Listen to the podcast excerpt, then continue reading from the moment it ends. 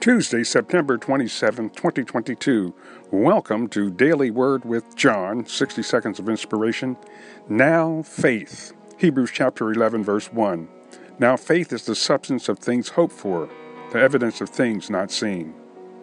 Through God's ultimate gift, Jesus Christ, we have the power and authority in His name to heal the sick, cast out devils, bring deliverance to those that need deliverance, all by faith trust and belief in Him. Today, my friend, stand on the Word of God. Stand, stand by faith. Father, in Jesus' name, thank you for your anointing, your presence, your healing, and your deliverance. We pray for those that are weak and despondent that they would be delivered and set free. We ask you right now to give those a mind that are lost to be saved. Heal the sick and deliver those that are bound. In Jesus' name, we thank you. Amen.